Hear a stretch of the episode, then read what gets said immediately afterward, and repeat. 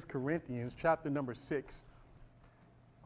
1 Corinthians chapter number 6, and we're going to begin reading at verses 12 through 20.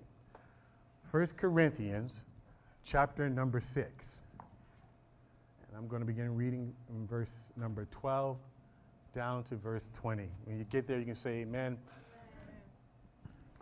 All things are lawful for me, but all things are not helpful. All things are lawful for me, but I will not be brought under the power of any foods for the stomach, and the stomach for foods, but God will destroy both it and them. Now, the body is not for sexual immorality, but for the Lord, and the Lord for the body. And God both raised up the Lord and will raise us up by his power. Do you not know that your bodies are members of Christ? Shall I then take the members of Christ and make them members of a harlot? Certainly not. Or do you not know that he who is joined to a harlot is one body with her? For the two, he says, shall become one flesh. But he who is joined to the Lord is one spirit with him.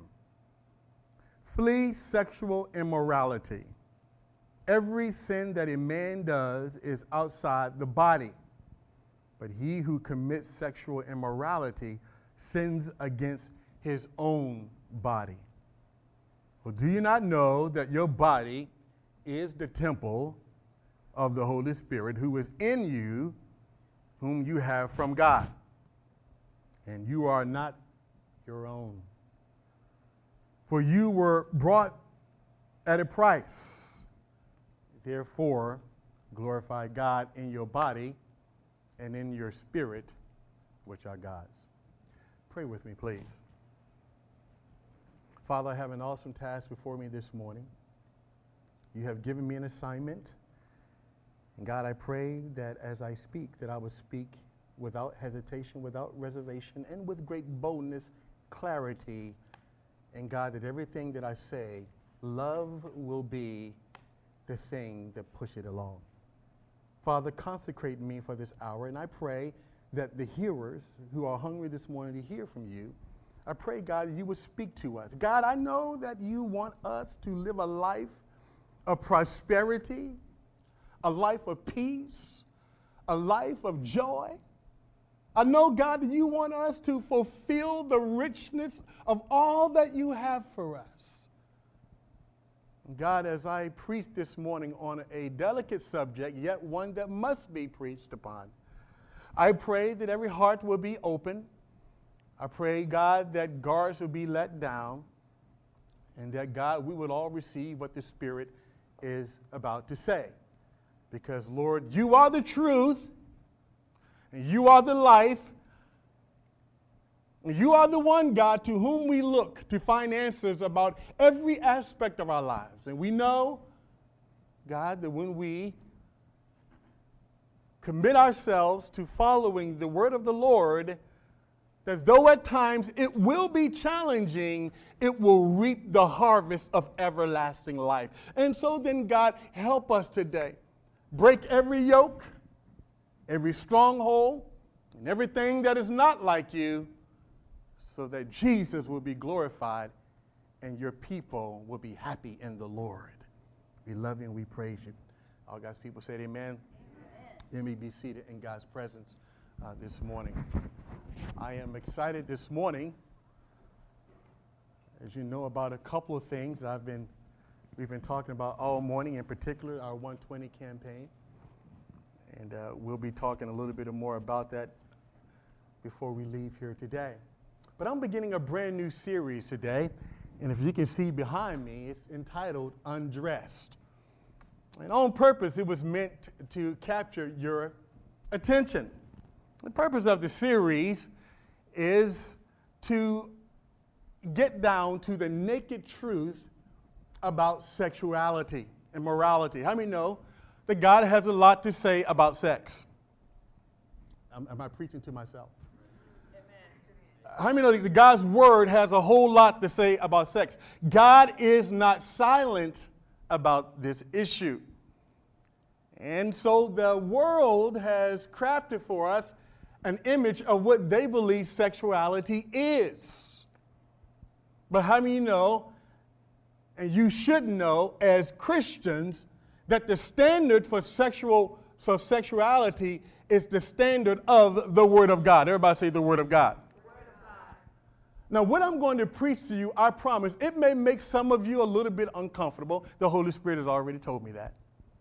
And I told the Lord I'm ready to go to battle. I said, Lord, whatever you got to do, if I'm standing by myself, I'll be standing by myself when this thing is over with. But I, you must understand something. I am a preacher of the Word of God. I cannot, under no circumstances, placate to you. I cannot, in an effort to try to make you happy, skate over issues that are blatantly obvious. I cannot water down what God has said in His Word simply because I want you to stay around.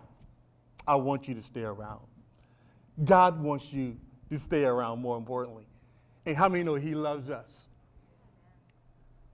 And as I think about this issue of sexuality, it has been covered up today. Pure sexuality by falsehood and the desires to fulfill one's sexual appetite. So we talk about sex. We're going to have a real hearty discussion this morning about sex. We talk about sex, we, I want you to understand that there are ramifications for what we do with our bodies. I want to start there.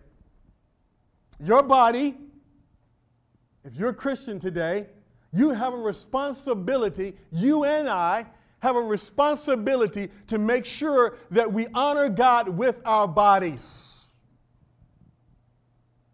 As the scripture says, our bodies are the temple of the Holy Spirit.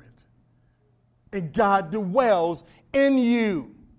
God has some very, very strong warnings about sexual immorality. He has some very strong warnings. And I know today that in the effort to placate and in an effort to make people feel like they're not accountable to the word, somehow, when, when a preacher or somebody stands up and preaches the word, we kind of want to gloss over it like, yeah, but you know, God understands. It's okay. We're all fallen. We all are human. And I would say to you, we all are human, but how many know that God is a God of judgment? Amen. God is a God of fire. Let me hasten to say, He loves you more than you would ever know. But do you not understand that the judgment of God is coming upon those, watch this, hear me well, who practice sexual immorality? And as a Christian, how many know we ought to know better? Amen. Now, Jesus said, now listen to me. He says that we are the light of the world. So we don't take we don't take our cues from worldly figures about sex. God did not ask you and I to sit down and He wanted to conduct a poll to see what is popular today. Oh, oh no.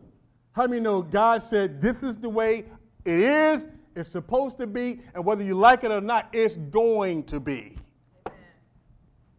So there are no polls, there are no opinions here. My opinion is no better than your opinion. We must be a people that stay true to the word, even if everybody else around you shun the word. I don't care how popular it is on TV. I don't care how good he or she looks. I don't care what is popular today. How many know that Jesus is the same today, yesterday, and forever, and his standards does not change? Amen. I heard somebody say on the TV who was doing an interview, he said, well, you know, the Bible is a bit outdated. You know, the Bible needs to change with times. That is somebody who is ignorant. Because the Bible says the heaven and earth will pass away, but my word will last forever. This word will outlast every demon, every lie, every deceit. There is nothing that is going to smother the word of God. You must realize that. Nothing. I don't care about the popularity. I don't care what your friends do. I don't care what's popular. I don't even care what they show you on the Grammys. It don't matter. When it comes to God, God is God, and He is the one who sets the standard. I would be denying my responsibility as a preacher if I didn't preach to you all of the counsel of God. Everybody say all. I can't give you bits and pieces. I don't know how to do that. I know some preachers today, the church now, today, is being backed into a corner about this sexuality thing. Oh boy, we are being backed. I mean, people are committing immorality at an all time high. What used to be a shame is being celebrated today in America. But people used to look at it and say, oh man, that's a, I mean, today it is out front in your face. And if you think that you're just going to have your little church on Sunday and, and, and you just, you think that they're just not going to bother you, you're out of your mind. They're coming to your doors. The spirit of prostitution, the spirit of sexual immorality, they are coming at our doors. The church of Jesus Christ. So we cannot sit back and say, well, that don't bother me. You know, like some people, well, that's you. That's you want to do that, that's on you. The devil is a lie. He said, You're the salt of the earth. You're the salt of the earth. We're the ones to raise the standard. We are to lead the way. The Bible said, Don't be conformed to this world, but be what? Transformed by what? Renewing of your mind. So then, I'm not, I'm sorry, Mr. and Mrs. I can respect you, love you, but at the end of the day, you must understand, I'm going to go with God. So we have a choice to make. I know and you know as well as I know that it is always, always well with the righteous. Do you hear me? Amen. Always. Yes, sometimes it's hard. I know sometimes it's not. I know that the sexuality to try to live a life of purity is very challenging in a culture that is, that is beginning to embrace debauchery and all sexual immorality of all kinds. I know the challenge. I live here with you. I understand it. But you are those who have been raised up and have been called to something different. And the question is are we going to rise up and be who God's called us to be? Are we going to be a people that stay true to His word, even though everybody else is drifting? I told you, what I'm going to say is not popular, but I'm letting you know up front, it's coming. Because how many know that if we stand, how many, well, let me put it this way. How many know that the devil ain't shy about what he does? Is the devil shy? Does the devil have any problem telling you what he wants to do? then why should we, the church, be timid? Why should we be backed down? Why should we be pushed into a corner and told to sit down, shut up, and be quiet and go with the flow? The devil is a lie. I ain't going with no flow. I'm going with the word. Is anybody with me in here? I'm going with the word. I, listen, when God saved me some 24 years ago, I made a commitment to Him and I ain't going back. I don't know about you, but I've come too far to go back. I've come way too far. I mean, I've been convinced that God's word is real, it is true. So it brings us to this Corinthians, First Corinthians, the verse we just read. For some of you who don't know, Paul was the great apostle to the Gentiles. As Peter was anointed to preach to the Jews, so Paul was anointed by God and called by God to preach to the Gentiles. And so Paul planted churches all over Asia. He planted churches like in Corinth, Ephesus, Colossae, Colossians, you know those books? Thessalonica, Thessalonians. These were places that Paul went. He planted churches there. And one of the places that he first planted a church was Corinth. Everybody say Corinth. Corinth is where we get the book of Corinthians. For those who don't know, the New Testament letters, these were letters that the Apostle Paul, most of them, was writing to churches at that time. Now, Corinth was the epic center of sin. Let me, let me explain to you a little bit about Corinth. It was Sin City. I know we got a Sin City, New Orleans here, right? They call it Sin City. Y'all ever hear that? Or is it, is it New Orleans or is it Vegas? Whatever happens in Vegas stays in. How many know that's a lie? You ought to know better. Sin City. Corinth was the epic center. It was a place that was ravished with debauchery. Sexual immorality was something that was huge in Corinth. When people wanted to get their fix on, they would run to Corinth.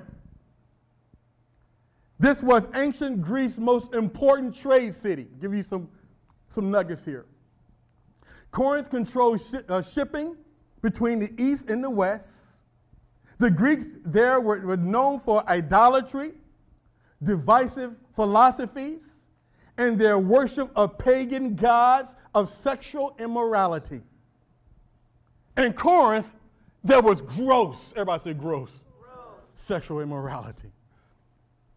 It was infamous for, watch this, sensuality and sacred prostitution male and female prostitution was abundant in Corinth. You don't have to take my word for it, go study it yourself. they had a famous proverb, matter of fact, named after the Corinthians, and, and, and they would say to Corinthianize. And what, they, what to Corinthianize meant was to practice prostitution. The city's chief deity was Venus which means the God of licentious love. It is said that 1,000 professional prostitutes served in the temple and was dedicated to her worship. This deity called Venus. It was here that Paul said, I'm going to plant a church. Most of us Christians would be like, I ain't planting no church over there, it's too evil. You'll be running. How many people dream of planting a church in Vegas? There are some there, thank the Lord. But I mean, the Lord, God loved them too. So Paul planted a church in Corinth. I mean, the audacity of Paul.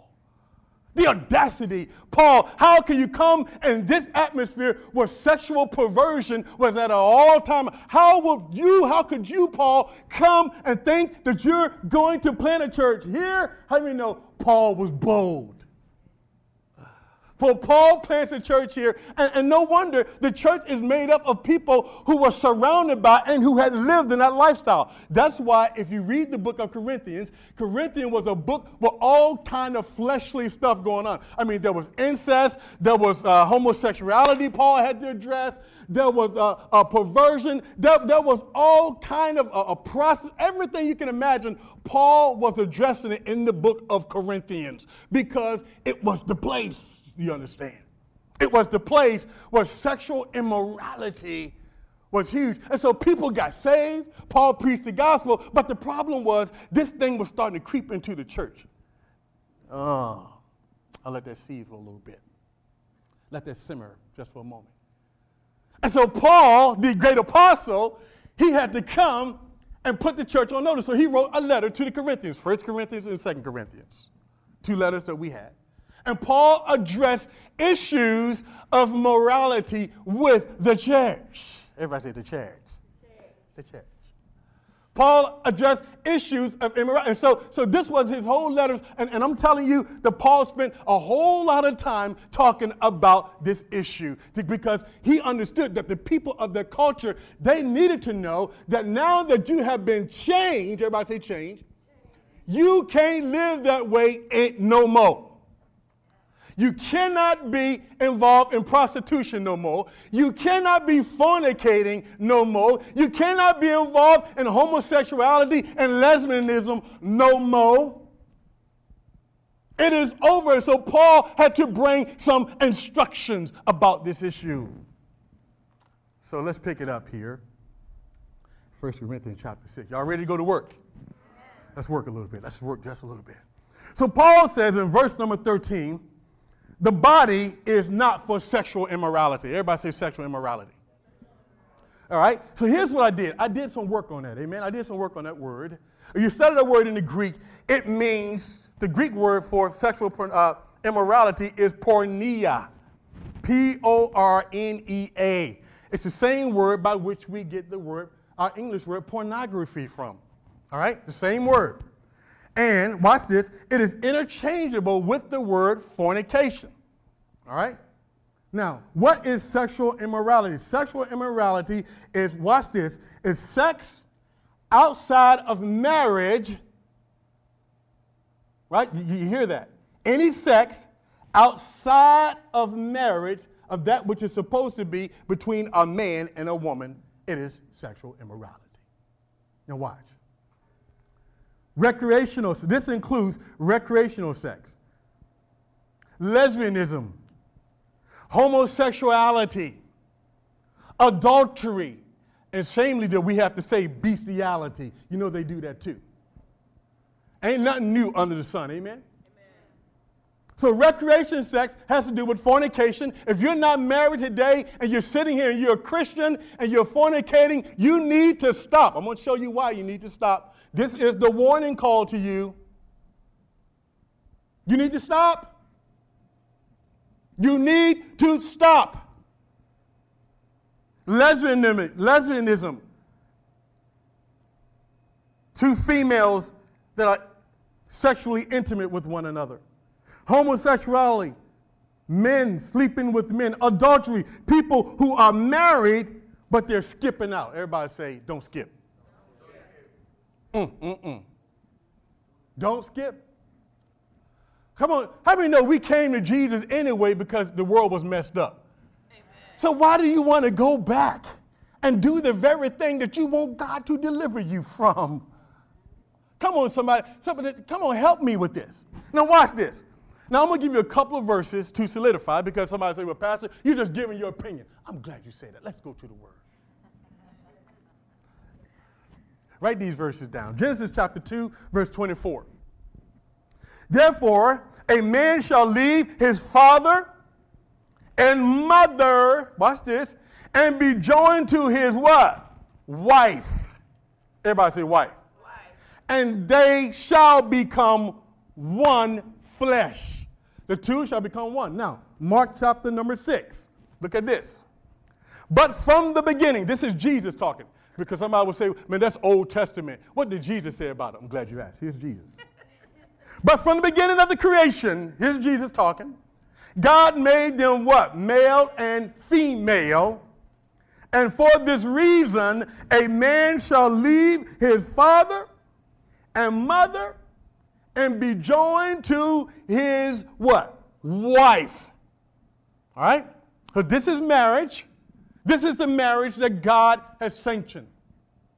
Marriage between a man and a woman. That is what God has sanctioned. Anything else is outside, is out of bounds. Everybody say out of bounds. Watch football today, you know what out of bounds is. It don't work, it don't count. Hebrews 13, 4, write this verse down. Marriage is honorable among all. Here it is. See, God loves marriage. How many know God? How many know that the, that the marriage is a picture of Christ in the church? You know, when we get to be with Christ, there's a big marriage supper that's going to be held in heaven when all of God's people will be married to the Lamb. We are called people the bride of Christ. So our marriages are a replica of, of, of what is to come when we are solidified once and for all with Christ the great marriage supper of the Lamb that will be you and I with our Jesus forever. How many of you looking forward to that day? He says marriage is honorable among all. God says, look, God said marriage, marriage is honorable. How many know that the idea of marriage did not generate with man? It came from God. The very first marriage was when Adam slept. Amen? And God gave him his, out of his rib, he what? Gave him his what? His wife. And God brought her, everybody say her. Say her. He brought her to him. When he woke up, he said, Oh, beautiful. It's like when husband, I first saw my wife walking down the aisle, I just, oh, oh, beautiful, wow, gorgeous, beautiful to me. Ah. The Bible says, Hebrews 13, for marriage is honorable among all, and the bed is undefiled. So God said, what happens in the marriage bed is good. But here's what he says. Here's the warning. Are you still with me? But fornicators and adulterers, God might judge. What you want me to do? What you want me to preach? He said, fornicators, what is fornication? Sex outside of marriage. If you're not married, you got no business laying down with nobody. You lay down with dogs, you get fleas. I'm not calling nobody a dog. It's the concept. You understand what I'm saying? You cannot, we cannot push aside the word of God and expect that no judgment is going to come. Judgment happens. The whole, listen, the, the, Bible says Jesus came that he might destroy. Everybody say destroy. Destroy, destroy the works of the devil. How you know that fornication is a work of the devil? Amen. It's a work of the enemy. And God came to destroy it. Christ came to destroy it. He said, fornicators and adulterers. Those are people who are married, but decide because I need to have my needs met, I'm going to skip out. You can skip out, but understand that you're under the judgment of God when you do. How many know that God is not mocked? Whatsoever a man sows, that shall he what? You can't think that you can go out there. I don't care what they tell you in your ear. It's okay. Nobody knows. You hear by yourself. I mean, no, I'm going to show you in a moment. That if, if, if, you're a Christian, you call yourself a Christian, and you're fornicating, uh, you're joining the Lord. I don't want to get ahead of myself. Let me, let me just wait. Just hold. Everybody say, hold on. I want to get ahead of myself. I'm trying to. I'm trying to. Okay. So God says, marriage is honorable among all, and the bed is undefiled. For fornicators and adulterers, God will judge. So judgment is coming. And that comes in many different ways, that judgment. We'll talk about that here in a moment. 1 Corinthians 6, verses 9 and 10. Write this verse down. I want to give you some verses so you can go and meditate on them. Do you not know that the unrighteous will not inherit the kingdom of God? Those, those who are outside of Christ do not be deceived. How many know that there's a great deception in the earth today?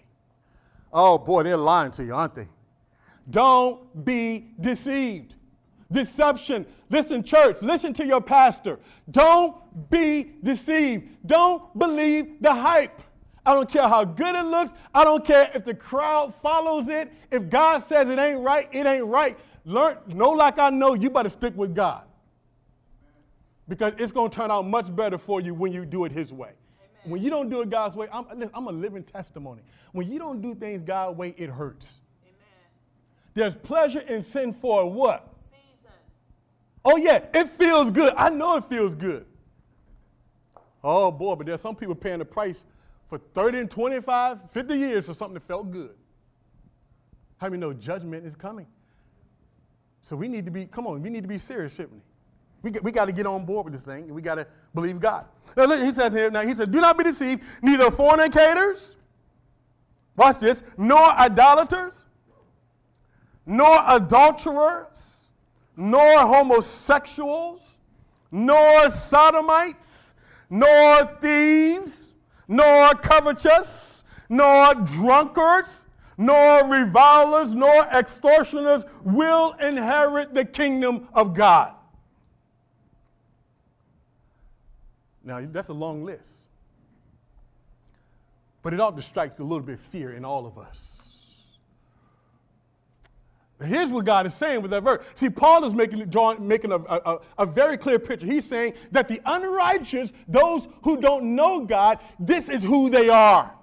And so he gives a whole list of these folks, who they are who don't know God. But you and I, we know him. Am I right about it? So you are not supposed to be walking in any of that. Let me tell you, it should put strike fear in us. When I read that verse, I mean, it ain't just talking about a couple, because some of us can look at some things, like, that ain't me, that ain't me. But I noticed when I hit on certain things, everybody got a little bit, oh, concerned. There are some things that I didn't expect. What is Paul saying? That the kingdom of God are for people that love Jesus. The kingdom of God is for people that have been set apart by Jesus. The kingdom of God is for holy people. The kingdom of God is for righteous people. The kingdom of God is for those who have made a declaration that they're going to live their life consecrated and sanctified for Jesus. Amen. You cannot say to me that you've been transformed and you live a life that is characterized by that. Oh boy, it got real quiet? We're going to keep on going. First Thessalonians verses 4, verses 1 through 5. Come on, run there. First Thessalonians chapter 4, verses 1 through 5. Ah, I love this verse. How many know that, that at some point in time that we need to realize that God sees everything? God is not like blind, like he don't see what's happening. God sees and he knows. These are things and ways that we practice as a lifestyle. How many know something is wrong with that? We need to do some serious, a serious, what we call in football terms, gut check. Check your gut, see where you're at. Finally, this is uh, 1 Thessalonians chapter 4, verse number 1. How many you love that verse I just read before? How many love that verse? Oh, amen, amen. Boy, look at this, look at this. Satan, I just break your power over this church. Free God's people in the name of Jesus. In the name of Jesus. You have no authority in this place. In Jesus' name, no authority. You devil, get out of here. We cast you down. Let God's people be free. Church, this message is about freedom. The devil don't want you to be free. He wants you to keep coming back and forth to the altar, struggling with the same things and never changing. This is a message about freedom. Amen. Don't miss your opportunity. Freedom. Amen. Finally, then, brethren, we urge you and exhort you in the Lord Jesus that you should abound more and more, just as you receive from us how you ought to walk and please the Lord. How many of you want to please God? Come on, church. Amen. I mean, you love God. You wouldn't be here if you didn't want to please Him. Come on. Come on. I love Him. You love Him. We're all in this thing together. For you know what commandments we gave you through the Lord Jesus. For this is the will of God. Watch this.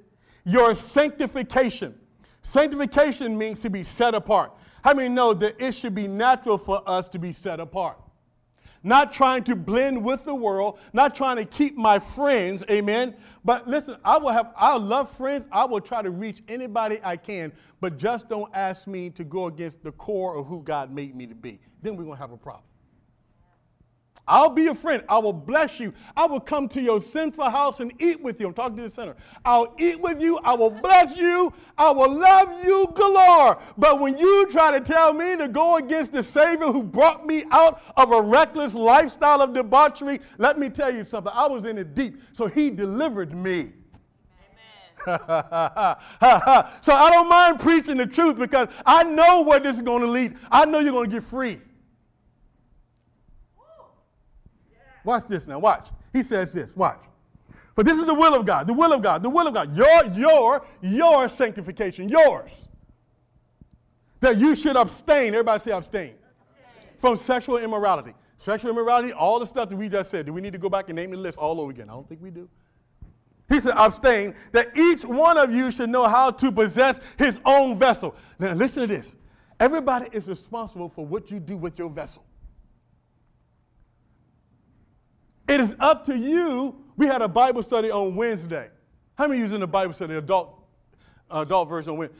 And we talked about feeding the beast. We, we had this image of an ugly, there was an ugly, y'all remember that picture?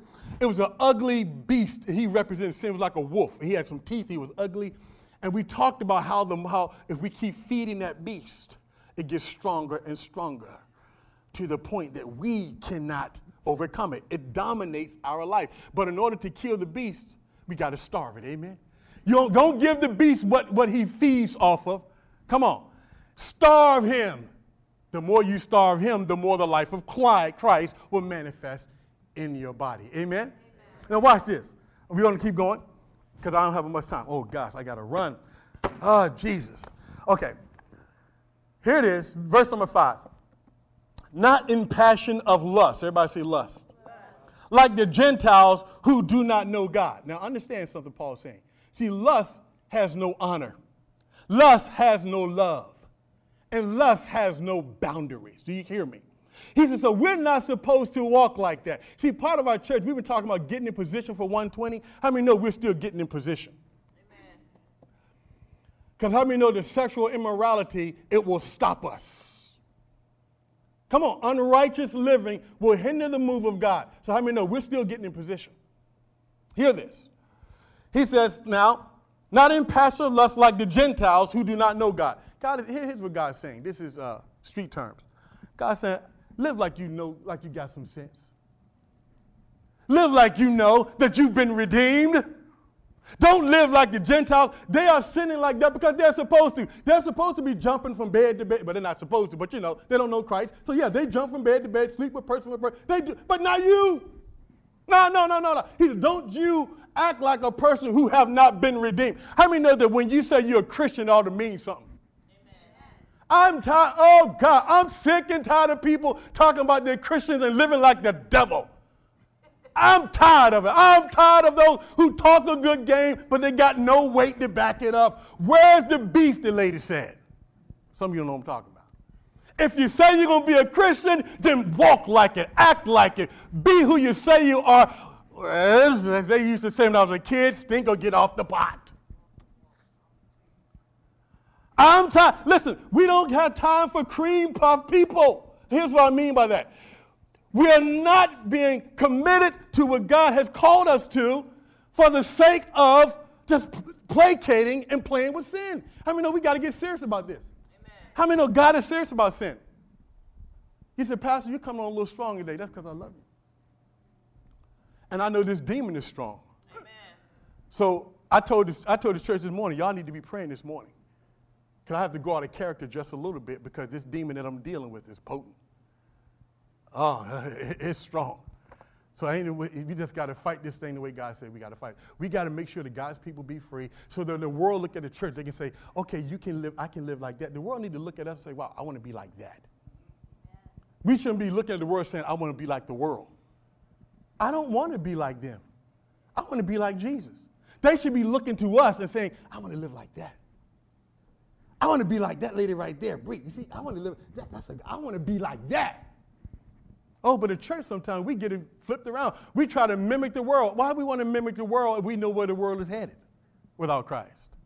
No, we need to come on, somebody say, take a stand. Take a stand. We're going to live for Jesus. We're going to live for Jesus. Amen? Amen. Ah, I got to run. I got to run. So I'm going to do two things. I'm going to have to shorten this up because I'm, I got to run. I knew I wasn't going to get all this in. Y'all, can y'all bear with me for a couple more minutes, please? I just got a couple things I just want to share with you. Look at this. Verse, go back to 1 Corinthians chapter number 6, if you will. Verses 15 and 17.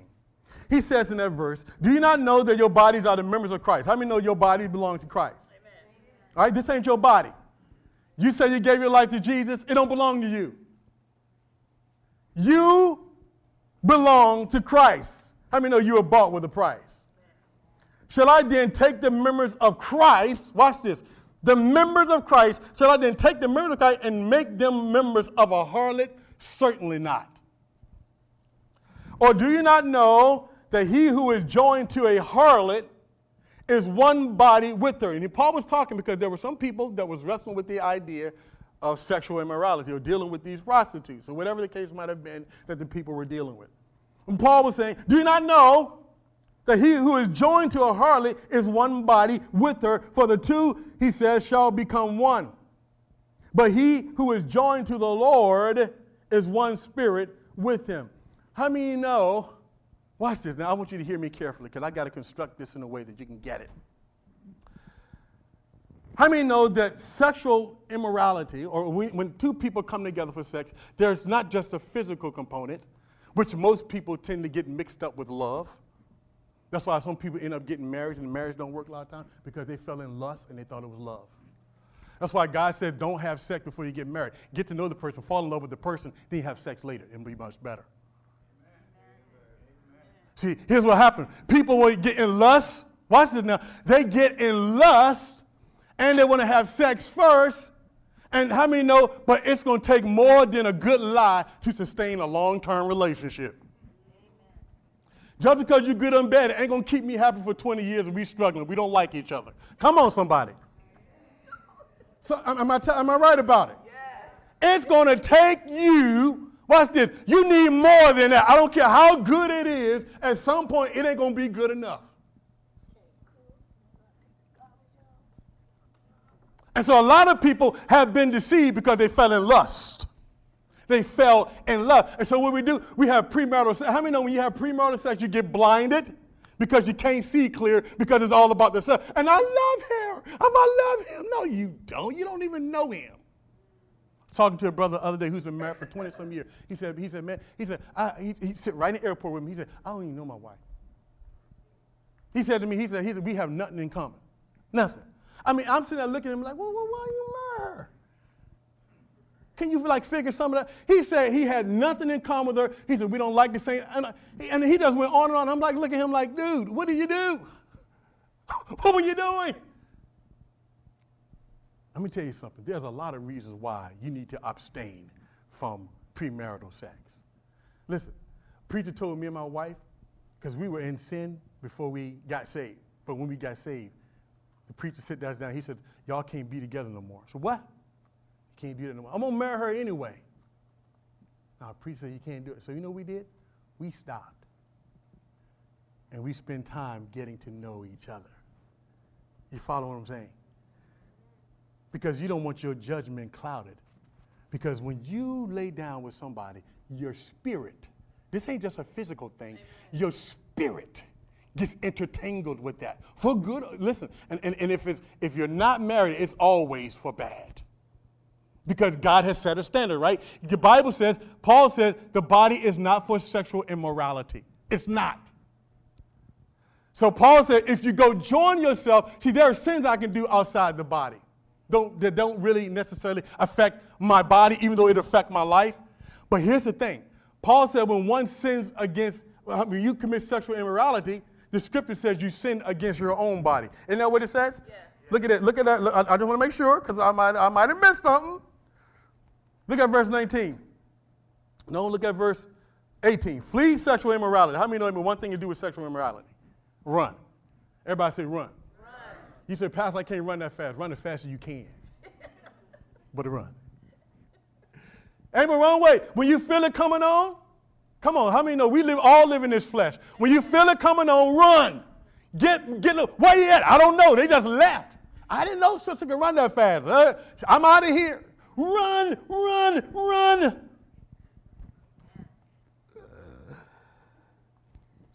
So he says, Every sin that a man does is outside the body, but he who commits sexual immorality sins against his what? Own body.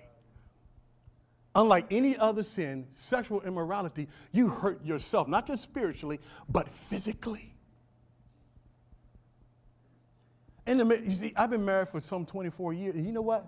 I ain't never had to worry about a sexual disease being my wife. I'm just saying. Some of you have been married, you know what I'm talking about. Yeah, you know what? Because how many know there's a reason why there's all that stuff?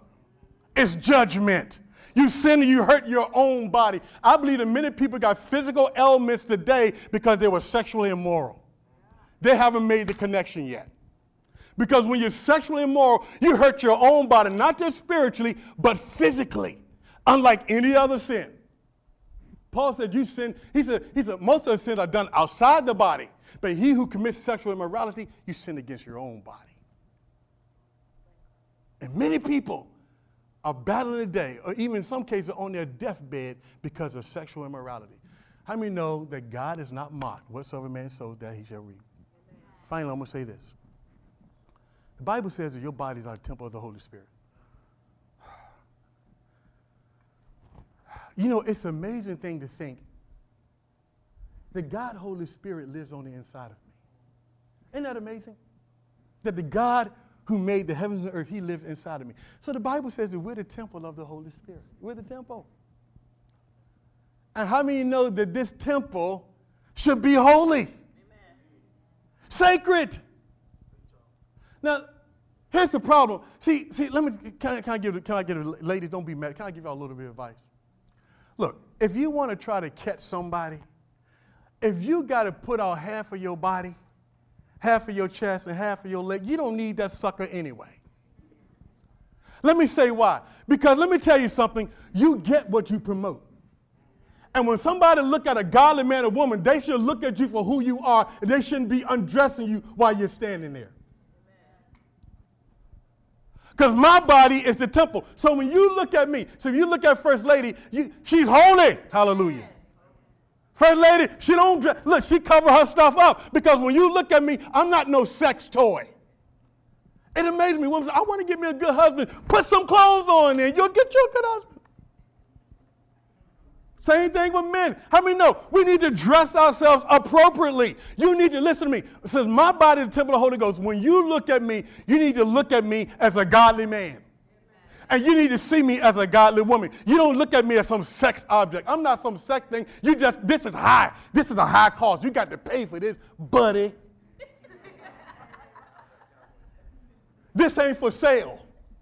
Oh no, this ain't no cheap thrill here. This is holy because the Spirit of God lives on the inside of me. Amen. So the way you listen, the way that you carry your temple gonna say a whole lot about you. Amen. See, when I got ready, when I got first lady, one thing I knew about first lady, she always took care of herself. And I looked at, I said, I'll marry that woman. There were some women I'd never marry. When I was, I'm talking about when I was in the world when I didn't have sense. I got sense now. I'm saved. Hallelujah. Hallelujah. But when I was in the world, you know, pastor was not, a, I ain't what you think I was back then. But let me say this to you women, you dress and you carry yourself as a godly woman. If you want a good godly man, they will come to you when you live like a godly woman. If you want a long lasting good relationship, somebody who want you for you, put your clothes on. Now, I'm not saying don't be stylish. I'm not saying be stylish, be all that stuff, but you know what? Remember that your body is a temple. So when people look at me, you need to understand this is holy because people will treat you the way that you present yourself. And if you want to be treated, how many know if you look at, I don't have time to turn, I got to stop, but if you look at Proverbs chapter 5, write it down. Proverbs chapter 5, verses 1 through 11. You ever notice that when a prostitute walk on the street at night, she ain't dressed in a long skirt coming down to her knees, her body covered. Amen. She got on high pumps. Am I right about it? And she got her skirt on to wear. Up here. And she got everything exposed. You know why? Because she's saying, I'm ready if you are. There you go. But how many know that if you walking on the street like that and you walk like Sister Honor, stand up. I'm going to stand up for it. I'm going to she's hold it. Come on, that's what I'm talking about. Ha! See, them bad jokers, they ain't even look her way. And she, you know what? And she don't want him anyway. Amen. Yes. Holiness. I'm not saying that you can't you can be stylish, but how many know we're the temple of the Holy Spirit? So I got to be concerned about how I conduct myself. I can't, I can't, listen, eh, men, you the same thing. We gotta, we gotta watch what we do and how we put and what message do we send. I used to watch one I don't call his name, and I got to finish, but it's one preacher I used to watch on TV, and I used to be like, and my mom was watching him, and he used to always come on TV, he used to have on this big old muscle shirt. And uh, his muscles be all showing. He'd be. My wife was good. My, my mom was like, oh, good God, look at all the muscles, you know. Couldn't even hear the word because the muscles.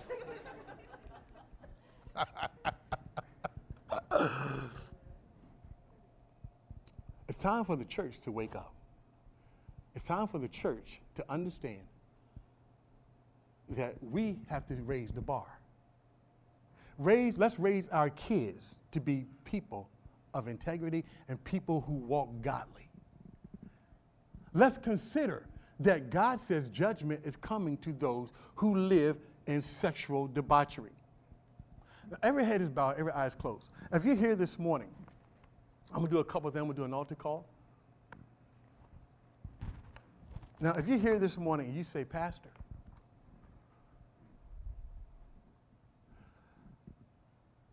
I've been fornicating. Pastor, I've been adult, I've been committing adultery. In fact, Pastor, I've been involved homosexuality, lesbianism. I've been immoral.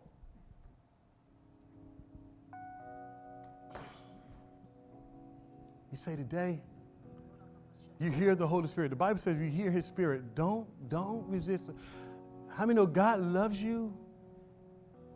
And God has sent me here as his messenger to warn us so that we can get in line. If you're here this morning, I want you to repent. First of all, don't try to fight it. You know who you are. And God already knows who we are. So we can't hide. It's no, re- it's no reason to hide. But you know what we need to do? We need to acknowledge today. We need to acknowledge. If the Holy Spirit is spoken to you right in your seat, you need to say, Lord, the pastor was talking about me. And in fact, I will go fur- further to say that part of the reason why our lives are somewhat messed up is because we haven't done it God's way.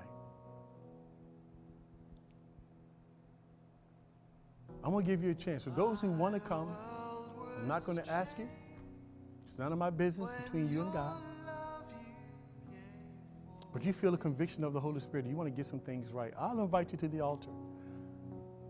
But those who say, Pastor, I, I, I want more privacy, then you can come to me after the end of service and we'll pray. We'll pray for you. We'll pray for you to get delivered. But the idea is that after today, that this sexual immorality will stop, that the bar will be raised, and no longer will we live a life that is filled with debauchery, sexual immorality.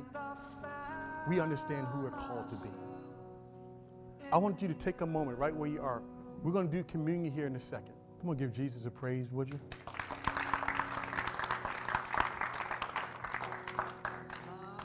Thank you for your prayers.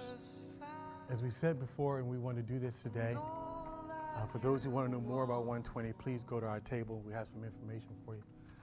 But today, I said last week, uh, we want to commission everybody here who's going to participate, and I hope that's everybody here, in our 120 plan. And um, I'm, I'm believing God. I, I, I want to say this, church, and for some of our guests, I know we, we've gone over a little bit. Please forgive me if you, if you have to go, I understand. Uh, I just want to take a few moments. This is uh, uh, a big campaign that we'll be doing for the next four months. And, uh, and God has given us a plan to reach our community. And this is what this is about. This is about community and kingdom building. And so, so we want to do this, but we cannot do this in and of our own strength. We have the plan, but we're going to pray for the Holy Spirit to help us today. And tomorrow launches our 120 effectively. Tomorrow. And so tomorrow you begin getting scriptures. I want you to make sure that if you have not given Sister Diva your email or text, please make sure she get it because we'll be sending you verses every day, which is uh, consistent with our plan. And so um, I want everybody uh, to come on up who's going to participate in our 120 plan. I hope that's everybody. Let's come on up to the altar if you will. We're going to pray. I, I want to remind you I want to remind you that this is a covenant. This is what a covenant we're doing for God and to God. Um, how many know that there's nothing better we can be doing in advancing His kingdom in the earth? Jesus died not only for you who are standing here today, but He died for the people who are out there too. He died for them. And we got to go get them, amen? We got to go get them. We got to go get them. When you see some, when you see somebody in a house and the house is on fire, and you got an opportunity to go pull them out of that house. You don't stand there and watch, right? You go do something. You go get them. The house is burning down. We got an opportunity to save some people. I want you to sense a, there be a sense of urgency. For those who wasn't here last week to hear the message, go online, www.foundation-ministry.org.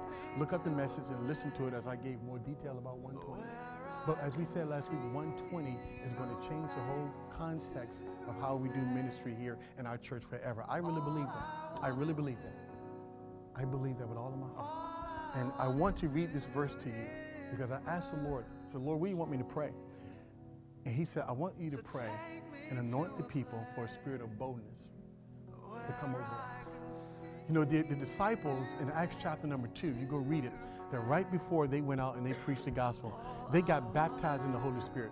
See, for those who know, baptism in the Holy Spirit at its core, people, most people think baptism in the Holy Spirit is just speaking in tongues. It's not just speaking in tongues. Baptism in the Holy Spirit is speaking in tongues, and it is also this. Baptism in the Holy Spirit is power to do the work that God has called you to do. When the disciples were baptized in the Holy Spirit, they got up, they preached the gospel, and stuff happened. There came a point in time when they asked God for a more because they were being threatened. Uh, the, uh, uh, people were threatening their lives, and they prayed again. They prayed and they prayed to God for boldness. Now, I want to read this verse to you in Acts chapter number four. Just stand right there for a moment. And, and uh, let, let me just read this. So the disciples were being beaten, they were being threatened, and, and the Bible says, and being let go, they, being the disciples who were threatened and being beaten, they went to their own companions and reported all that the chief priests and the elders had said to them. So when they had heard that, they raised their voice to God. So they got beaten, they got threatened. So what did they do? They go pray to God, all of them. With one accord, and they said, Lord, you are God who made heaven and earth and the sea and all that is in them. See, this is what we need to understand God made everything. Everything. We have authority. Do you hear me? Amen. We have authority. Walk like a child of God who has authority over our community. We have authority because we have been commissioned by the Holy Spirit. I want you to take it that way. You've been commissioned today who by the mouth of your servant David said, Why did the nations rage and the people plot vain things? The kings of the earth took their stand, and the rulers were gathered together against the Lord and against his Christ. For truly, against your holy servant Jesus, whom you anointed, both Herod and Pontius Pilate, with the Gentiles and the people of Israel were gathered together. Look at verse 29.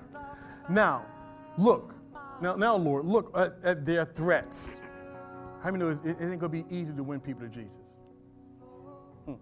Look at their threats and grant to your servants that with all boldness, everybody say boldness, they may speak your word by stretching out your hand to heal them. And that, watch this, here's the other thing we're going to pray for. Hear this. And that signs and wonders may be done through the name of your Holy Spirit, Jesus. Your Holy Spirit, do you hear me? Praying for boldness, and we're praying that God would anoint us with signs and wonders working through your hands. Now you're saying, well, Pastor, I don't know. I'm telling you right now, you're going to need this. You can't witness out there. You, listen, we can't bring them in by just great ideas. We need the power of the Holy Spirit. Do you hear me? Amen. You need power. Amen. The baptism of the Holy Spirit is about power power to pull off what we can't do in ourselves. God says, I want you to go. When you go, he, I'm going to anoint you with power. All we need to do is respond in obedience to Him. Watch this. He says, by stretching out your hand, that the signs and wonders may be done through the uh, name of your holy servant Jesus. And when they had prayed, the place where they were assembled together. I want you to hear this. Where are we at? We're assembled together was shaken. The place was shaken. They were calling out on the name of the Lord. Oh, oh, you know what? They won't ask him for a bigger house. They won't ask for a bigger car. They won't ask him for a better pair of shoes. They just want boldness to preach. Boldness to preach. How many know that got God's attention? Amen. And God shook the house. God told me to let you know this morning, He's shaking the house. Oh, He's shaking the house. He's shaking the house. and they were filled with the Holy Spirit. Right after they were filled, they spoke the word of God with boldness. Now, the multitude of those who believed were of one heart. You hear that? This is a criteria that we must have. One heart, one soul. Neither did anyone say that any of things which he possessed was his own, but they had all things in common. Watch this. And with great power, the apostle gave witness to the resurrection of the Lord Jesus, and great grace fell upon them. This is our defining moment.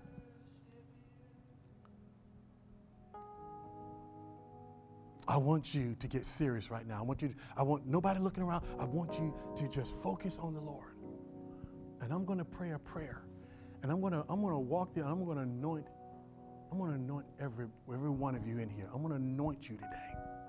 I'm going to anoint every one of you.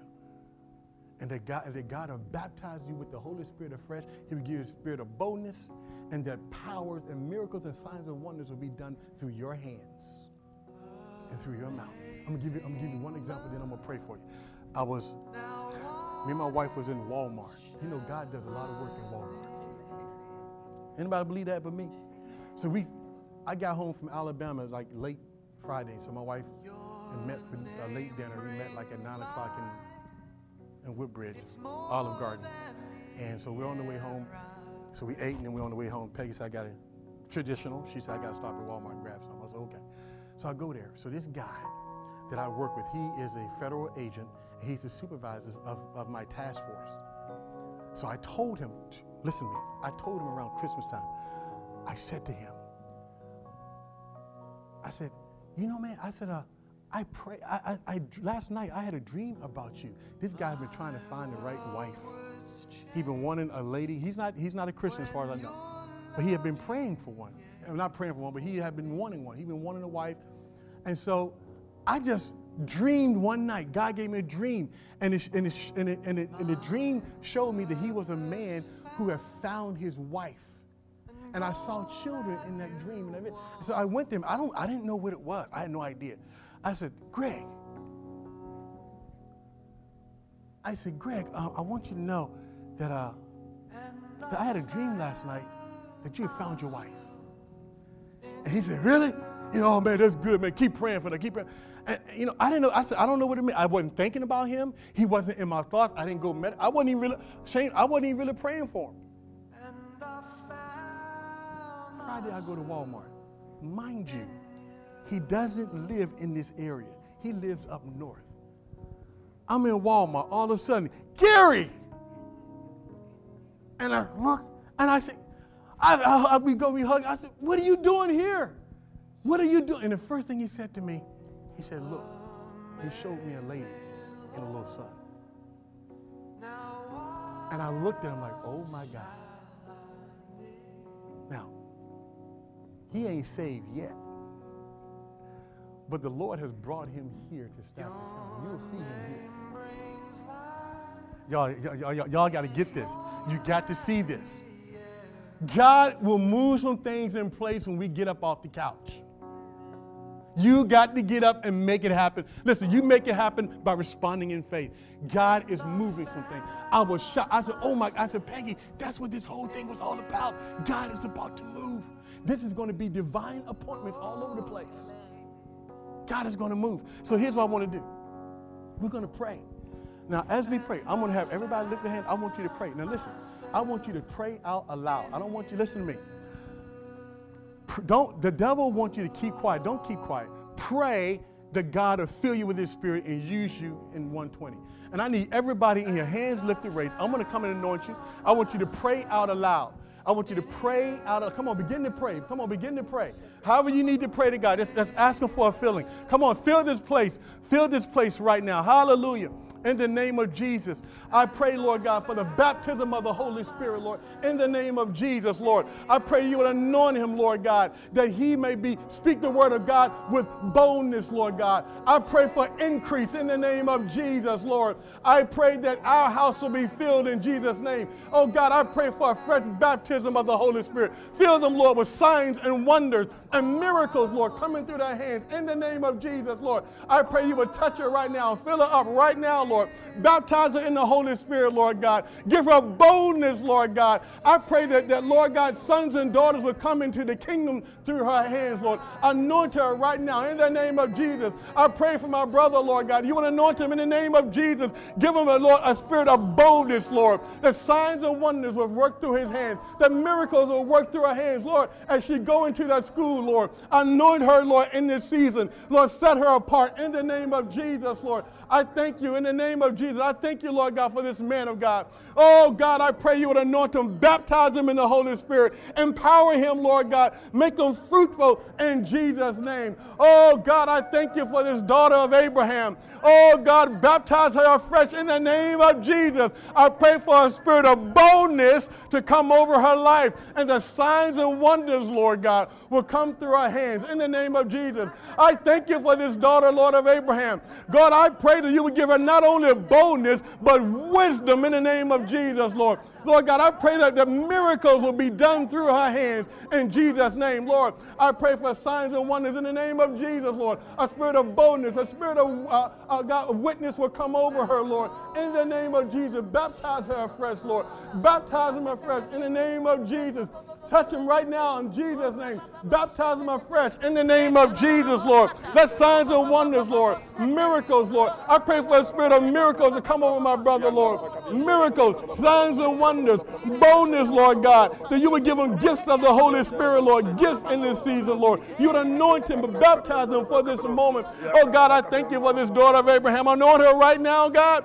I pray, God, that you would give her boldness, Lord. I pray that you would make her exceeding fruitful in the name of Jesus. Jesus, Lord. I pray, God, that she would flood, Lord God, that she would flood her territory. God, she would flood her territory with the power of God in the name of Jesus. Hallelujah, God.